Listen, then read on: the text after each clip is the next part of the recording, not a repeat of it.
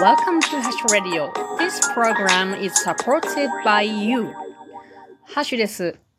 2日間寝不足でダウンしてましてすいませんでした。昨日はね、しっかり寝れたんです。今日の朝もぐだーっと寝てね、もう最高に元気になりました。あははじゃないちゅんな。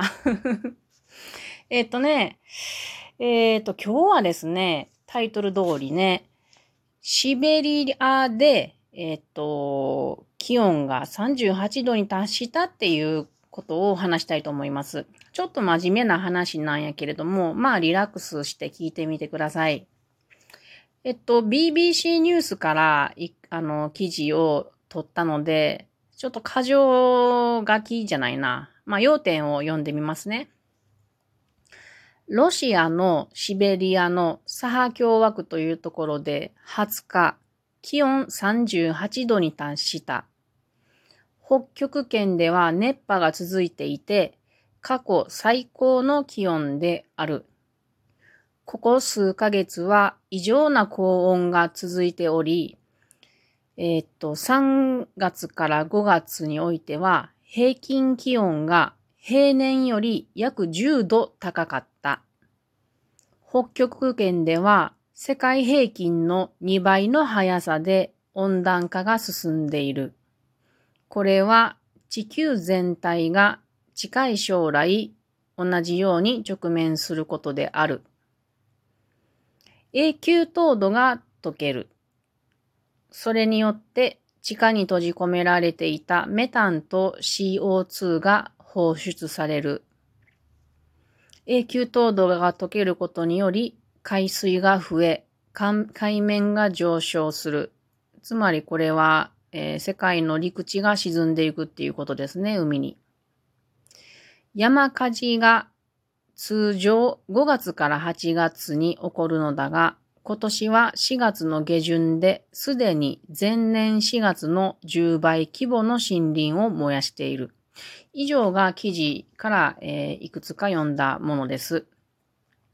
このニュース、多分、テレビでは、放、放映、放映うん、言われず、言われてるんでしょうね。私はテレビがないので、ちょっとこれをたまたま記事読んで、えらいびっくりしました。ちょうどね、えっと、ナンバー、このラジオで、ナンバー56の米西海岸の光る波っていう回で、温暖化で発光性プランクトンが急激に増えていて、で、海の波が青白、青白く光っているっていうのを話したところでした。なので、もう地球規模でね、温暖化が、もう、隠しておれないぐらい進んでるのがもう、ね、激しいですよね。この、今年のこの状況。コロナがあっ、というかまあ、去年の冬が異様に暑かった。そしてコロナが発生した。そして今こんな状況であると。もう、待ったなしの温暖化進行ですよね。で、あのーこんな状況を皆さんにお伝えしてね、まあ皆さん知っていらっしゃるでしょうけどね。それで私が皆さんをこう怖がらせたいわけでは決してないんです。何を皆さんにお伝えしたいかっていうと、えっ、と、自分たちの生活をね、楽しく見直そうっていうことなんですね。あのーもちろん皆さんはいろいろ温暖化に対してね、何か、えー対策をされてるんだと思うんですけれども、うん。まあ、あんまりよくわからないなっていう人たちもたくさんいるのが、いるなって私は普段から感じてるので、簡単にこういう、このラジオの場を借りて、そういうあんまり知らないよっていう人にも共有できたらいいなと思って話してます。温暖化っていうのは誰が進めてきたかっていうと人間ですよね。私たちみんなみんな一人一人なんです。なので、えーそして今も今日も進めてるわけですね。うん。なので私たち一人一人が進めてきているものをやめたら止まりますよね、簡単に考えたら。簡単なんですよ、地球の、なんちゅう、さい、なんかこう、地球のシステムってね。人間がいきなり CO2 を石油、石炭を使ったのでドバッと急激に出たから、うーん、地球が急激に熱くなってるわけですよ。なので、石油依存をなくせば、うん、二酸化炭素が減って涼しくなると思います。で、私たちが身近なものでね、生活の身近なもので、一番強力な CO2 対策対策っていうのは、まあ先日も言いましたけれど、車の運転です。これをみんなが考えてみたら、かなり効果があると信じています。なので、一度車をどんな時に使っているのか考えてみてもらえるといいなと思います。今日車乗りましたか？どんな使い方をしましたか？今日は結構晴れてたから、歩こうと思ったら歩けたんじゃないかなとかね。まあ、車使うのにいろんな理由がありますよね。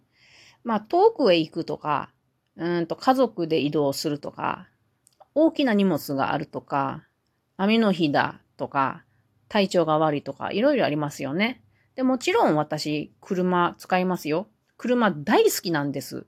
だけど、控えめに乗ってるわけです。運転の仕方も大変気を使ってます。なのでね、えっ、と、そのいろんな用途が車にあるんですけれど、皆さん今日自分が運転された方が多いと思うけどね。運転した中で本当にあれは車必要やったんかなってもものがあれば、それを例えば歩きで行けたんじゃないかとか、自転車で行けたんじゃないかとか、もしくは公共交通機関で行けたんじゃないかとか、もしくはあの人と一緒に乗してもらったら一緒に行けたなとか、そういうことを考えるだけでかなり大きな効果があるんですね。うん。私の例を言ってみると、私は3キロ以内やったら徒歩圏内です。まあ5キロとかとかでも歩けますけどね。でもまあ大体3キロ以内なら徒歩圏内。なので私は引っ越しが多いので、引っ越すときには駅から歩けるところを必ず選びます。かつ、自転車移動が基本なので、えっと、平坦なところを選びます。最近夏やから自転車乗らんけどね、暑くて嫌いやから。だから歩ける、自転車乗れる場所で選ぶっていうこと。その住居環境の、住居環境を選ぶ根本に、この車を使わないっていうのを入れるっていうことですね。うん。なので、まあ今から引っ越しするよとかいう人いたら、こんなこと考えてもらうといいと思います。健康になるしね。うん。で、そうなってくるとですね、あの、靴とかね、服装とかね、あと、カバンとかもね、それ基準で選んでいくようになるわけですよ。歩いて足が痛い靴なんか絶対に買いません。歩けへんからね。足に悪いし。で、服装も歩きやすい格好をもちろん選びます。で、カバンも私はいつもリュックサックになってます。もう私の、なんだろう、コックピットな、みたいなもんですね。私を知ってる人は、絶対に同じリュックいつも背負ってるなって思うと思う。素敵なコックピットをいつも背負ってます。そうすると歩きやすいですね。いろいろ物も持ってるし、日傘も持ってるしね。うん。なので、その、基本的に車をなるべく使わないっていうのに自分をそこへ持ってくわけですね。うん。で、これをその、自分をそこへ持ってくっていう意味では、歩くのはとてもいいなと思うのもう一つあって、夏の暑さとか冬の寒さね。これも自分をそこへ持ってくっていう方が環境にいいんです。なぜなら、夏さ夏の暑さに負けるっていうのは、気温を、なんちゅうか、自分の周りの気温を自分に近づけようってして負けるわけですよ。例えばクーラーをつけて、えっと、温度を下げて、で、自分の近くへ気温を持ってきてますよね。快適なように。そうすると、本来の外の気温の差が、気温との差があるのでしんどいですね。そうでなくて、例えば歩いたり運動したりして、自分の体を鍛えて筋肉をつけるとですね、暑さに自分をも近づけていくことができるんですよ。だからそんなにしんどくないんです。これ私は自分で経験済みです。すごく動いてたりすると、暑いとか寒いとか、そんなにしんどくないんです。だけど、あの、あんまり無理はしてはいけないんです。私もこの、いきなり梅雨で暑くなってジメジメしたので、2日間ダウンしてましたんでよくわかります。なので、無理をしないで少しずつ体を鍛えつつ、自分を強く持っていくと、環境保全になるっていうことを、えっと、ちょっと心に置いてもらえたら嬉しいなと思います。とにかくでも無理はダメですよ。で、あと、飲み物とかも冷たいものよりもね、この暑い中、えっと、常温とか、ちょっとあったかめのものの方が体にいいですね。あの、喉が反対に乾かないです。うん。でもまあ、こういうことを今日は皆さんにお伝えしました。環境保全っていうのは実は自分が強くなったりできることが増えるっていうことなんですよ。とっても豊かになります。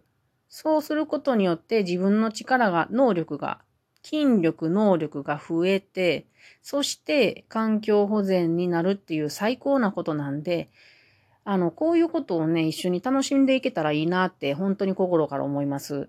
もしね、あの、皆さんと会えるんやったら、あの、定期的に一緒に散歩、散歩とかしてね、自然とか見な、見ながら歩きたいです。でもできないので、このラジオを、えーまあ、例えば聞きながら歩い歩いてもらえたりしたらすっごく幸せに思います。